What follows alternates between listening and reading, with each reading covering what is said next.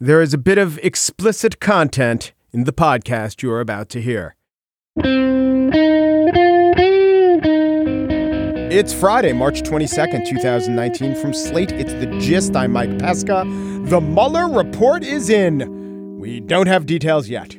But you should also know, as that happened, ISIS is out. Yes, ISIS is defeated. Woohoo! Have you heard the caliphate is past its caliph sell by date? The Islamic State in Syria is in Syria no more. The White House says in tweets with caps that ISIS is 100% defeated. Here's Fox News coverage. For the first time since we've been here in Syria, five days covering this offensive, the bombs have stopped dropping, the gunfire has disappeared.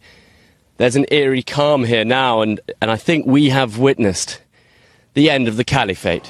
Now, maybe those words would be more convincing if the reporter weren't covered in full body armor and a helmet. Maybe he's just worried about being radicalized online. CBS also reported on the facts of ISIS being defeated, which is true in terms of uh, a caliphate that claims territory, actively fighting.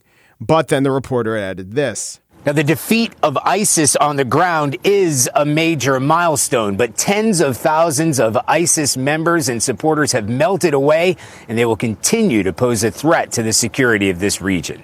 The White House should know that much like declaring Infrastructure Week doesn't make it so, crowing about the defeat of ISIS has a huge potential to come back and bite you in the rear or bomb you in the marketplace. Some strain of virulent anti Western terrorism will rise. In fact, doesn't need to rise. It's there and always has been there. It hasn't stopped targeting innocents, often those allied with the United States. Take that into account when you consider the argument put forth by President Trump today as he talked to reporters with his helicopter whirling in the background. Uh, I brought this out for you because this is a map of everything in the red. This was on election night in 2016. Everything red is ISIS. When I took it over, it was a mess. Now, on the bottom, that's the exact same. There is no red. There are streets that are running pretty red, Mr. President, still, right now. Two months ago, a massive car bomb in Afghanistan killed dozens of people, could have been over a 100. Boko Haram killed 23 people in Chad yesterday. The day before that, ISIS, yes, the ISIS that you say is defeated, killed five in Syria and six in Afghanistan. That was a bombing that injured another 23. There is very little good that could come from bragging that you defeated an enemy if that enemy continues to kill the day before your triumphant tweet, and I'm sure within the days to come. It is short sighted and misleading. But hey, it's fun to say. We beat ISIS. Oh, those bombings, oh, those executions, oh, those beheadings. Never mind that. Pay attention to these tweets with these exclamations and this map. On the show today, I spiel about the real upsets of March Madness. They might not be what you think, but they also are kind of a little bit what you think. But first, onto one of the truly gifted novelists working today. John Lanchester always comes up with something exciting and new, and his new book, The Wall, is just that. The setting is England or an Englandy type place, a little less landmass than it has now because it's a book set in the future and global warming has hit and hit hard. And now life in England is about keeping out the refugees and tamping down unrest from within. How to do it? Well, I can think of one solution that always works The Wall, which is the name of the novel. John Lanchester up next.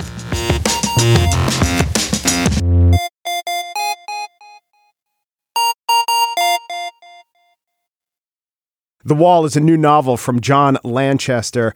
His previous books, The Debt to Pleasure and Capital, if you read them, give you a clue that this is a man with a journalism background. He likes to take a story, or although you get the sense with The Wall, he was almost forced to take a story that's in the news and play it out in a slightly different way, either traipsing through time or from a different milieu. The Wall is about a United Kingdom in the future where the sea has risen and the immigrants have been pushed out.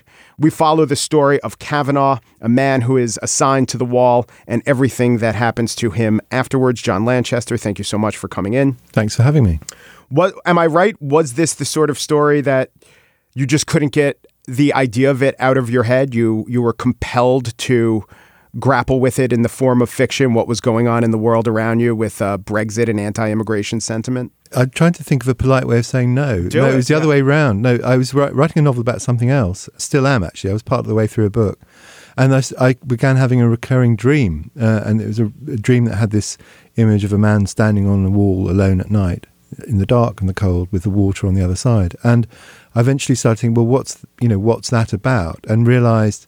And I, um, my first question was, who is he? And then realised actually I was asking the wrong question. The question was about what world is that? Right. And realised that it was a world after catastrophic climate change. So the odd thing was that um, I started. This was sort of early 2016. So uh, Brexit and Trump and all that were happening in the background, but um, it, it, you know, and I did know that I was writing about climate change. That was very much in the forefront of my head, and I was aware of it. But but the kind of weird coincidences about you know. Um, walls suddenly being all over the news and things like that. I mean, at that point, I would have gone out and bet the value of my house against Trump being the Re- Republican nominee, let alone the president, let alone you know having his um, fantasies about building a wall. Um, and it, so it was this strange, you know, it's strange what leaks into a book, and that and clearly, you know, it can't be just a billion to one coincidence. Clearly, those things, their fingerprints are in the book, but they weren't what was in the forefront of my mind. Yes. In fact, when I was reading the book, I wasn't so much thinking about the wall that Trump keeps prattling on about because that wall doesn't exist.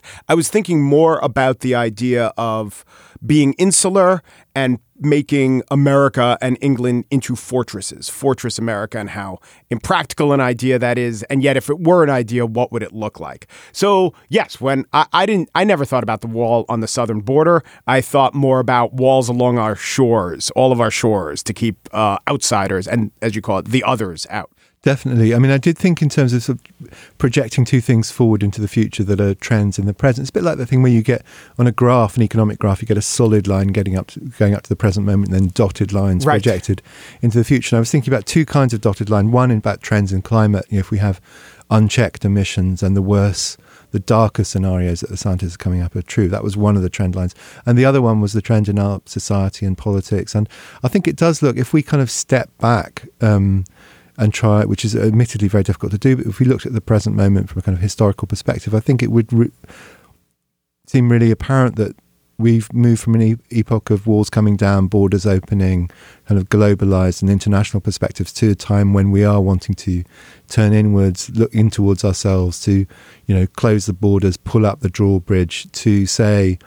You know, we have nothing in common with those people who are Right. fleeing desperately to, to come to our countries. I think, and there's this odd thing that um, in terms of walls and borders, most of all the walls built since the Second World War were built this century.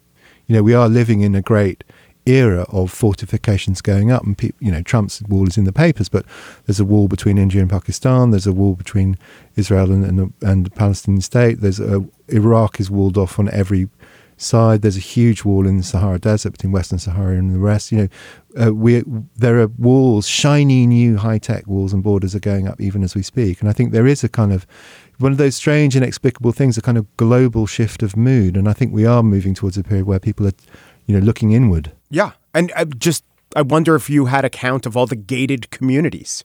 Those are walls that are affecting all of our lives, and they definitely have risen in the last 20 years as opposed to the uh, 50 after World War II.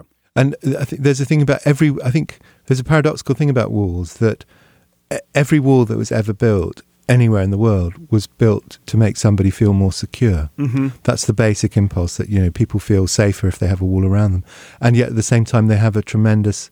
Their, their intention is to exclude, and a wall looks very different when you're on the other side of it. And I'm really interested in that in that doubleness. There's they create an us and a them. And you, when people talk about the Great Wall of China, um, if you go and look at it on a map, you think, well, actually, they should have called that the slightly below average Wall of China because it doesn't Most of it, actually go around. You know, Yeah, the kind yeah. of a bit rubbish Wall of China. You know, uh, not only can you not see it from space, it's kind of beta minus, but actually, uh, you know. Um, historians make the point that it's actually about defining Chinese-ness as much as Yeah. it's an actual fortification. It's about you know the Han Chinese are on one side, and on the other side, it's just it's the barbarians. Yes. you know they're kind of covering themselves in bear fat and getting up to who knows what.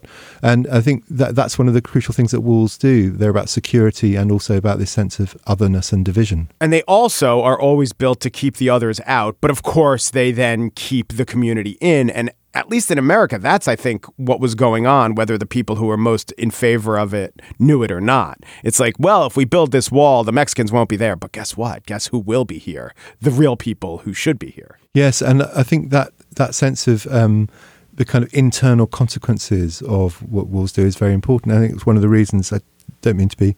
I don't like coming to America and telling Americans about their politics. I think it's a bit impersonal. Well, I'll tell you a little bit about Brexit and what they just voted on sheep tariffs. I cannot believe. Exactly, we'll, we'll swap. um, but but there is certainly that sense of of, of defining an us and a them and an inclusion and an exclusion. Um, th- that's very, you know, that's the sort of central theme in the way that in the kind of imaginary resonances of walls. And yet you have this other thing at the same time that if you talk to Germans who are alive in the era of the Cold War and the Iron Curtain and the Berlin Wall, you know, the Berlin Wall ran through the heart of every German. Every German felt their country was divided, and and you know the place you were from had all kinds of particular meaning to do with which side of it you were on, you know, and where you, what your identity was and all that. And at the same time, it wasn't a metaphor. Yeah. You know, it was a met- very powerful organizing metaphor, and yet also a brutal physical fact that got people killed every day trying to cross it. And and you have that strange thing about Trump's wall too, that it's on one hand it's this sort of imaginary thing about who we are and the kind of usness of us, and at the same time it would be this actual oppressive physical reality. I think that that's you know there are all these dualities around the subject of walls. I think that's one really important one. How often do you pay attention to dreams? Well, not very, um, and that's why it was a bit odd. I've had I've written one or two short things that came out like that, but uh, not often. I think there's a thing. Um, I don't. I, I'm you know don't in general subscribe to a Freudian view that our dreams are saturated with meaning all the time. But I think there's a.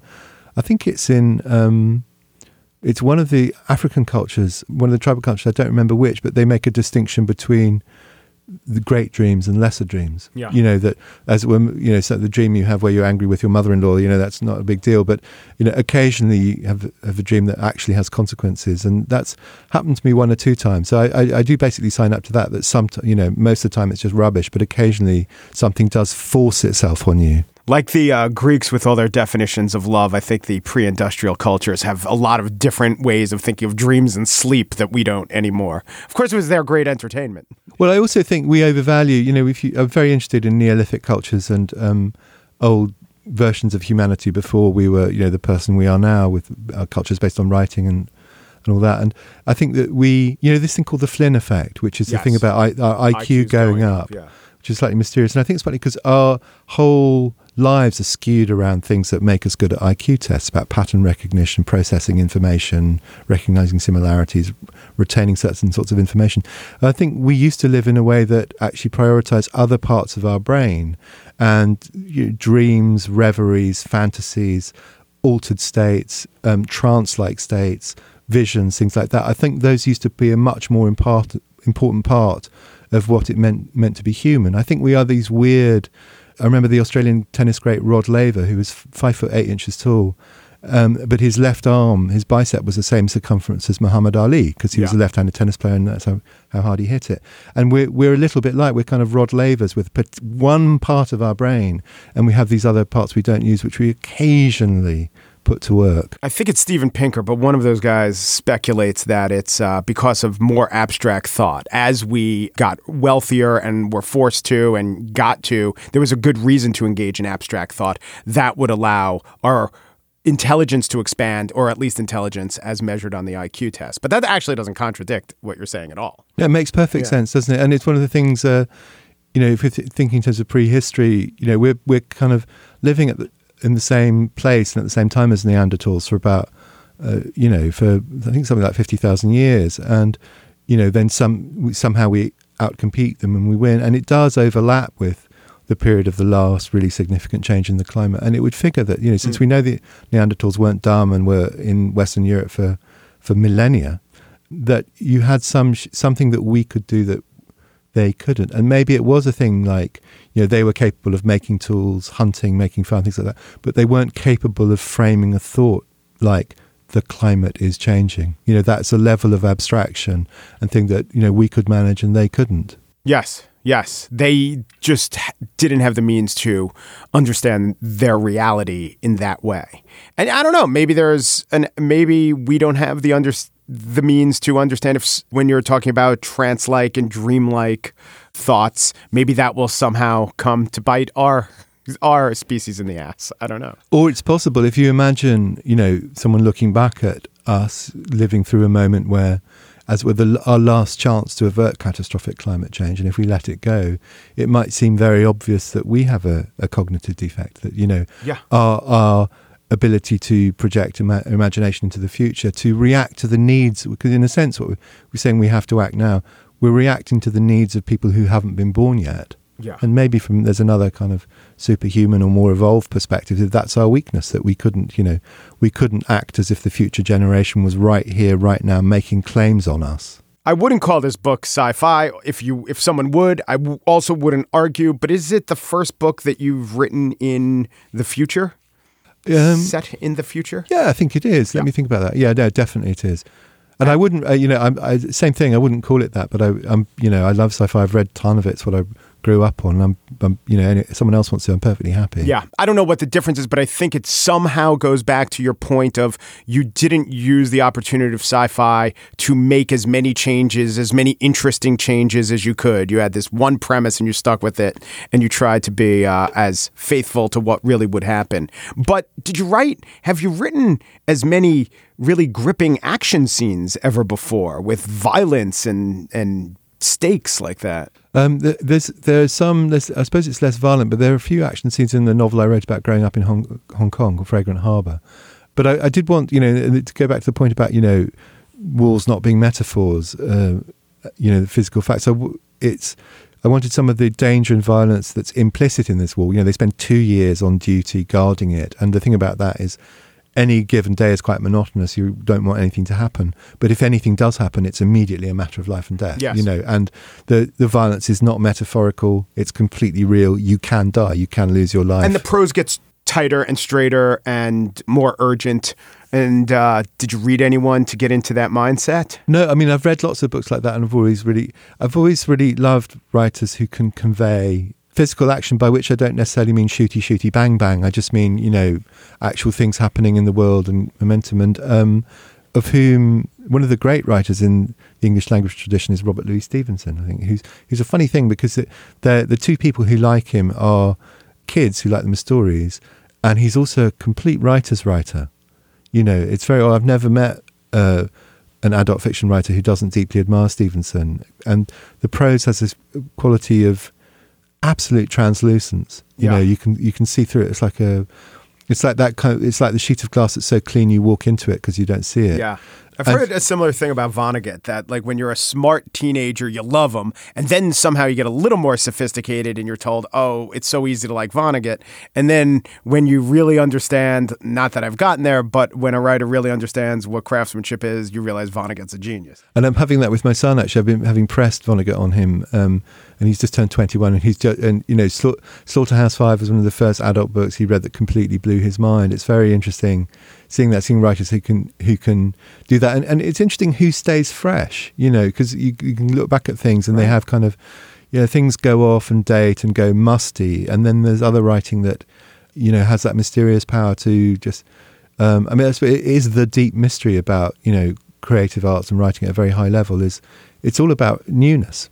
And I think my last question is so I, because I've watched the whole series and read a few of the books, couldn't help but thinking of Game of Thrones here and there. But what about you? Have you watched that? Did you think of Game of Thrones when you put your character up on the wall, staring down and watching out for others slash wildings? I, am a huge fan. i am a series one, episode one fan of Game of Thrones, partly because I slightly know the then not famous but now amazingly famous Richard Madden. He's a friend. He he said he was in this thing that was coming up and I think it was des- described by his agent as Sopranos meets Lord of the Rings. I remember That's immediately good. immediately thinking, I'm going to love that, and I better watch it because you know they're only going to make three episodes. and actually, to be honest, that's still a slight mystery because I knew it's like they spent 100 million bucks making something just for me, but it's still interesting that it's so caught on. Because right. out there in the world, plenty of people say if you mention Tolkien or Lewis, people say, "Oh, I don't read fantasy." I mean, that's a massive, massive thing, and it's so interesting that he somehow Martin's somehow been able to, or the showrunner's been able to break through that and get this gigantic global audience. So, no, I am a massive fan. I didn't think of a direct link, but there is a kind of joint inspiration below it because Martin talked about Hadrian's Wall, and you know, my wall isn't 800 feet high and ma- made of ice and magic spells. I don't want to disappoint prospective readers, but it is. It's made of concrete. It's 15 feet high. But he, I, I was rather inspired by Hadrian's Wall because as archaeologists find out more about it, we know about the people who are on it and they're from far-flung bits of the Roman Empire. They're from you know modern-day equivalent of Syria, um, from modern-day equivalent of Belgium, modern-day equivalent of North Africa, and you know you wonder what it was like for them, just literally standing on the edge of the world. That was the thing that I did have in my head, that feeling of really being on the edge of something. You know, basically wishing you were somewhere else. The Wall, a new novel by John Lanchester.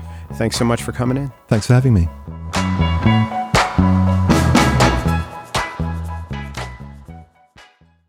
And now the spiel. The anteaters devoured the wildcats. World's wackiest nature documentary. I wish it was actually a result, a surprise in March Madness. But was it the biggest upset of March Madness so far? No. The biggest upset of March Madness happened today, and it was Donald Trump upsetting his Treasury Department.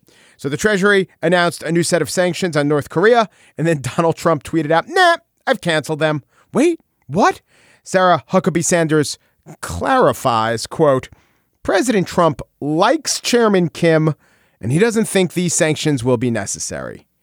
What? You know that game, Pretty Kitty Kelly? It's like a uh, logic puzzle, and you try to figure out the pattern. So it'll be like uh, Pretty Kitty Kelly likes bees but hates flies. Pretty Kitty Kelly likes apples but hates pears. You try to figure it out from there unless you know it already. You know, it's it's a pattern recognition game and I'm always doing that with President Trump. Petty President Trump likes Kim but hates McCain. Petty President Trump likes Kellyanne but hates George. Petty President Trump likes Konstantin Kilimnik but hates Michael Cohen. Do you get it? Is it that Trump likes K's, KKKs? No, it's not that, though. Might be a little bit. Is it that he's a narcissistic madman with no rhyme or reason? Yes, exactly. And he is a madman, and this is, after all, March Madness. So maybe when you think about it, this whole backtracking, embarrassing the Treasury in public, maybe it wasn't that much of an upset. But this, this now, this is the truly the biggest upset of March Madness. It is the totally unexpected, wacky addition to the Capital One commercials. You know the Capital One commercials where those three besties, Samuel Jackson, Charles Barkley, and Spike Lee, engage in the tacit perpetuation of the myth that all black people in the entertainment industry know each other. Issa Rae, Dikembe Mutombo, Ja Rule, Cornel West, those guys have a summer share together. Well, that was the idea, and we got the idea. Sam and Spike, they kind of played versions of themselves in the pursuit of selling credit cards. Sam was skeptical, Spike was energetic but realistic. And then comes Charles. And Charles played like a six foot five inch Ralph Wiggum. Home, home on the range where the deer and the cantaloupe play. Stop! Pump oh, your brakes. Oh. Did you just say cantaloupe? Yeah, makes sense. How can it make sense? Deer love cantaloupe. Are you serious? I don't think your melon is right. Well, that was last year, and the years before that, and the year before that. Now, at different times, another member of the group was added. Alec Baldwin showed up for a little while. Gloria Gaynor sang a song. But now they have a whole new member of the crew. And it's a pretty big upset to me in March Madness that the fourth member of this crazy quartet is human normcore Jim Nantz. What is this? Behold, the final focus board. The final what is who? On color commentary, it's me, Charles Broccoli. and we got the legendary Jim Nantz on a log. Healthy and delicious. And what Final Four is complete without my two buddies, Ham Jackson and Spike Bree? So what's going on in the commercial here is that Charles Barkley starts sprinkling some edible confection on his smorgasbord, and Jim Nantz, the CBS announcer, known mostly for golf and being boring, leans in to deliver his killer punchline. And it's snowing in Minneapolis. Blizzard-like conditions at the Final Four. Oh, how Spike and Sam laughed and laughed at this Jim Nantz wisecrack set of words. Okay, it's that. I don't get it. Spike and Sam were once seen as dangerous and provocative and cool. They were definitely cool. And Charles, he really was dangerous. He once threw a guy through a plate glass window, but he was certainly a truth teller. Charles Barkley, man, he tells it like it is. Paired with Jim Nantz, and they find Jim Nantz delightful. He is the group's new cut up. We're asked to imagine the off the wall conversations these four have about, I don't know, blazers and slacks and how Green Mile was an abomination. Oh, Nantz was on that. I would call Jim Nantz a straight arrow, but arrows sometimes have colorful feathers on them. Look, I know these commercials posit a fake world. Charles Barkley in real life, it's almost certain that the guy could tie his own shoes and that he's allowed to use forks without stoppers on them. But in the fake world, it should be heightened for humorous effect. The writers should come up with some great one liners to make these three comic personalities shine. The put downs should be vicious.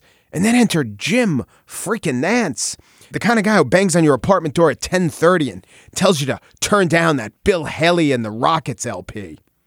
Jim Nantz. Jim Nantz guards the master ceremony like Cerberus guards the underworld, only his three heads are soothing, calming, and deferential. Hello, friends. The fabled green jacket. Ho, an aggressive approach shot on 14. Sam, I have to say I loved it when you decried those motherfucking snakes on that motherfucking plane. Oh, how I and Brooks Koepka laughed. And Spike, you know, I always thought, to quote Brother Malcolm, we didn't land on Butler Cabin, Butler Cabin landed on us. This is the biggest upset of March Madness, by which I mean I'm upset. I always thought those Capital One commercials were lame, but at least they were consistent. They promoted a sport where the best players leave after one year, where teams switch conferences at the drop of an officially licensed hat. Against this backdrop, Chuck, Spike, and Sam were the most continuity March Madness had, and they go and bring in Beto O'Dork over here. Darn you, Jim Nantz, with your rugged good looks and velvety voice. Now that's the real voice of the Final Four. Alas, it is. It is one of the biggest upsets of March Madness. But I console myself with this thought. So long as cuddly versions of once challenging artists and edgy athletes are used to sell credit cards, and so long as the TV network airing the finals charges an estimated $1.5 million for a single 30 second commercial, and so long as the actual players providing the entertainment don't see any of that money, well, then I guess when it's all said and done, the true meaning of March Madness stays intact, and I can't be very upset.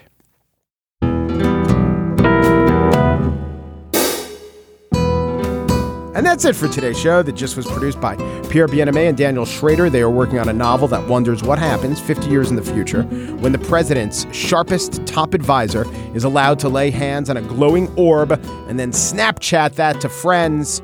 The Sun is out in paperback. This never. TJ Raphael, senior producer of Slate Podcasts. She handed over the raw files of this week's Mom and Dad Are Fighting to the Attorney General, Barr, as per regulation. She can only wait and hope that he releases them in a timely manner and with proper compression. The gist. Just think from the time I record this to the time you hear it, we may find out that the P tape was fake, that the P tape was real, that the P tape was a fake news hoax, or that the P tape featured Devin Nunes' mom. Don't sue Devin. I didn't say it would happen, I just said it could. Peru, and thanks for listening.